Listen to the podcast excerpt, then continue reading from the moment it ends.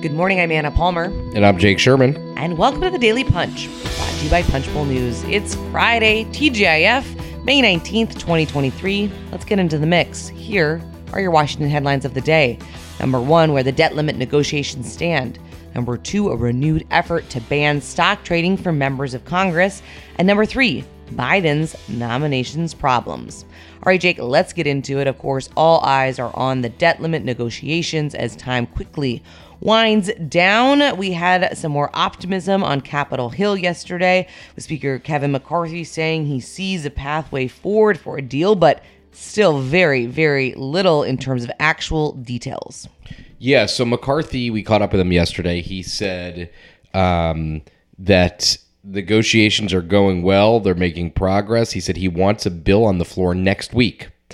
Um, that is his goal. Uh, that is a lofty goal. Uh, Always good be- to have goals, Jake. I like to goal set, really plan ahead, you know, manifest, I often say.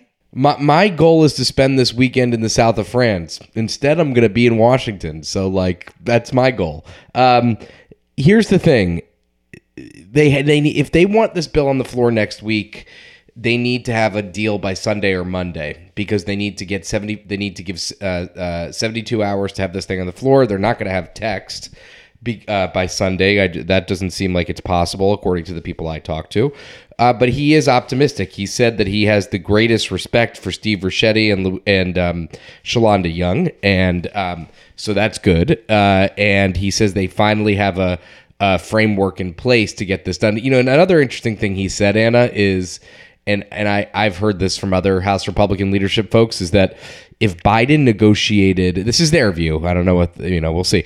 He said if Biden negotiated earlier before Republicans passed a bill, Republicans would have been screwed because then they wouldn't have had anything, any position to hold against Biden, and um, uh, they, he thinks it would have turned out better for Democrats. Um, interesting thought there. Um, but just inside the negotiations quickly, um, the administration is pushing for a debt limit that goes into 2025. That's what we've been told. Um, and uh, the when you when you think about it, the Limit Save Grow Act only went into March of 2024, cut five trillion in spending, hiking the debt ceiling by 1.5 trillion. Um, this would be a goodness gracious, a three, four trillion dollar debt limit increase into 2025. Uh, color me skeptical, Anna, that they will get a debt limit into 2025. Just color me very skeptical, and and uh, I think we will be back here at the negotiating table on the debt limit sometime in 2024. What say you?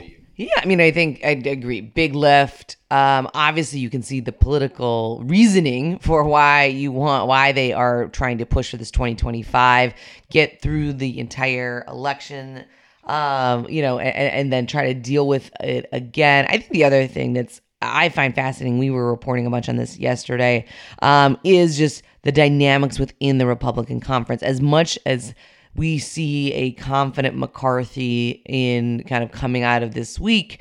Um, you know, at the same time, he's going to have to deal with the real specifics of the limited majority that he holds and the fact that the Freedom Caucus has come out with a letter that doesn't make a, a, ton of sense in terms of you know if, if they really want to to ever support something saying you know that the senate should just take up their bill and pass it i mean that's not dealing with reality right um and so i you know i, I think that's where things are going to get it, it, you know they need to project some kind of confidence because they need to have some kind of momentum but it does feel like you know how they get there and the numbers for mccarthy get really really hard to see the pathway forward. Um, it, it's going to be much more difficult, I think, than just yeah, we've kind of come together on these on these big contours. Yeah, uh, to completely agree. The Freedom Caucus's statement was was goofy, um, and it shows how far they've strayed from their original mission, which is just to be, you know, fidelity to the House rules. But we've known that they've been uh, off that path for a while. Um, you're right. The vote count is going to be hard. They're going to need a lot of Democrats. It's going to be real messy. Um, uh, it's going to look very grim, and then it's going to look better. Then it's going to look grim again, and it'll probably pass. Uh, you know, Anna, we got a question during our brown bag lunch yesterday um, as to whether the the debt limit will fail before it passes, and I thought that was a really interesting question. Um, uh, I don't think it will, but it, it shows uh, that people are really thinking through the volatility here and how and how crazy it could get. Absolutely. Yes. If you're a premium member, you can always join us for those brown bag lunches. Uh, we encourage you to sign up for that to get all three newsletters every single day at punchbowl.news. Let's move on to the number two story of the morning. A bipartisan group of senators is teaming up to make another run at banning lawmakers from owning and trading individual stocks while in office. Uh, an interesting crew of lawmakers that you don't uh, see very often coming together uh, in the Senate. You have Senators Elizabeth Warren, Democrat from Massachusetts, Josh, Josh Hawley, Republican from Missouri, Raphael Warnock, Democrat from Georgia, and Lindsey Graham, Republican from South Carolina, trying to piece together a coalition of senators based largely on Warren's proposal last year with Senator Steve Daines, the Republican from Montana. Yeah, this is something that to be honest with you, most people understand needs to be dealt with because there are now, you know, Twitter accounts and, and websites devoted to stock trading by members of Congress and how exquisitely timed some of these trades might seem. Um, you know, a lot of people, to be fair, have uh, professional people managing their their um, uh, stock, you know, their portfolios, but um, I've always said I think the best way to think of this is members of Congress come across sensitive, non-public information almost by accident. Like not I'm not saying it's accidental. They they come across it in the course of their job, but they know so much more than the average person. And they might not even know that they know more than the average person, but they do. And it's just it's it's crazy and to think that people could, could and by the way there are people who are just trading all the time. We get you you, you could look at the reports so um, this this I don't know if this will have legs. McCarthy is has told me in the past he's for this. I haven't checked up with him on this recently, um, but um, he said he's for the concept. He wanted people to look into it. We should look into that next week, which I guess I probably will now that I say that. Um, We're having a and, story meeting as part of the podcast today, yeah, which yeah. is assigning ourselves issues. I'll put this on one of my cards and stuff it in my pocket. So yeah, I think this is a this is fascinating, and you're right. Uh, odd bedfellows, and when there are odd bedfellows, it oftentimes means that it transcends traditional party lines, and that's probably uh, you know that's probably a good sign for its prospects. Yeah, I mean, I think this is an issue, right? We have talked about, you and I have covered for a really long time. it, it is in such a different uh, place than it was even uh, just a couple years ago, right? Where you had some real evangelists on this issue, but it didn't, it wasn't kind of in the mainstream, uh, you know, support. And this is really, I think, shifted, right? Even from the the former speaker Nancy Pelosi used to be really opposed to this kinds of uh, legislation. Now has in the past, in the past, you know, year or so, supported it.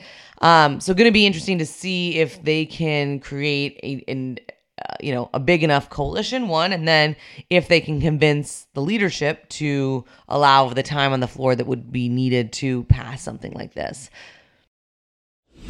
Let's move on to the number three story of the morning. Biden's nomination troubles. It's been a very tough stretch for some of President Joe Biden's high profile nominees for both the executive branch positions and the federal bench. Just this year, we've seen disunity among Senate Democrats and united GOP opposition, resulting in Gigi Sohn withdrawing from consideration for the FCC. And of course, Phil Washington, he bowed out before the Commerce Committee could even consider his nomination to become FAA administrator.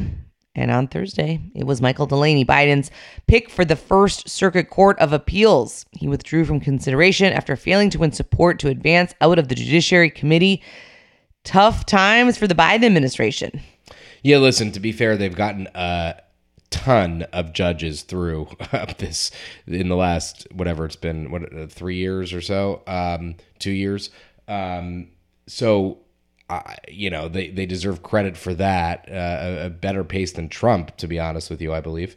But the um, th- this has been a, a, rough stretch, and Andrew's right about that. Uh, Gigi Sohn, Phil Washington, Michael Delaney, um, you never I mean, want to Julie have Su, nominees. Biden's pick for labor secretary, is still hanging out there. Yeah, and and and that's going to be a problem, and that's something that we're going to be we've been watching very carefully.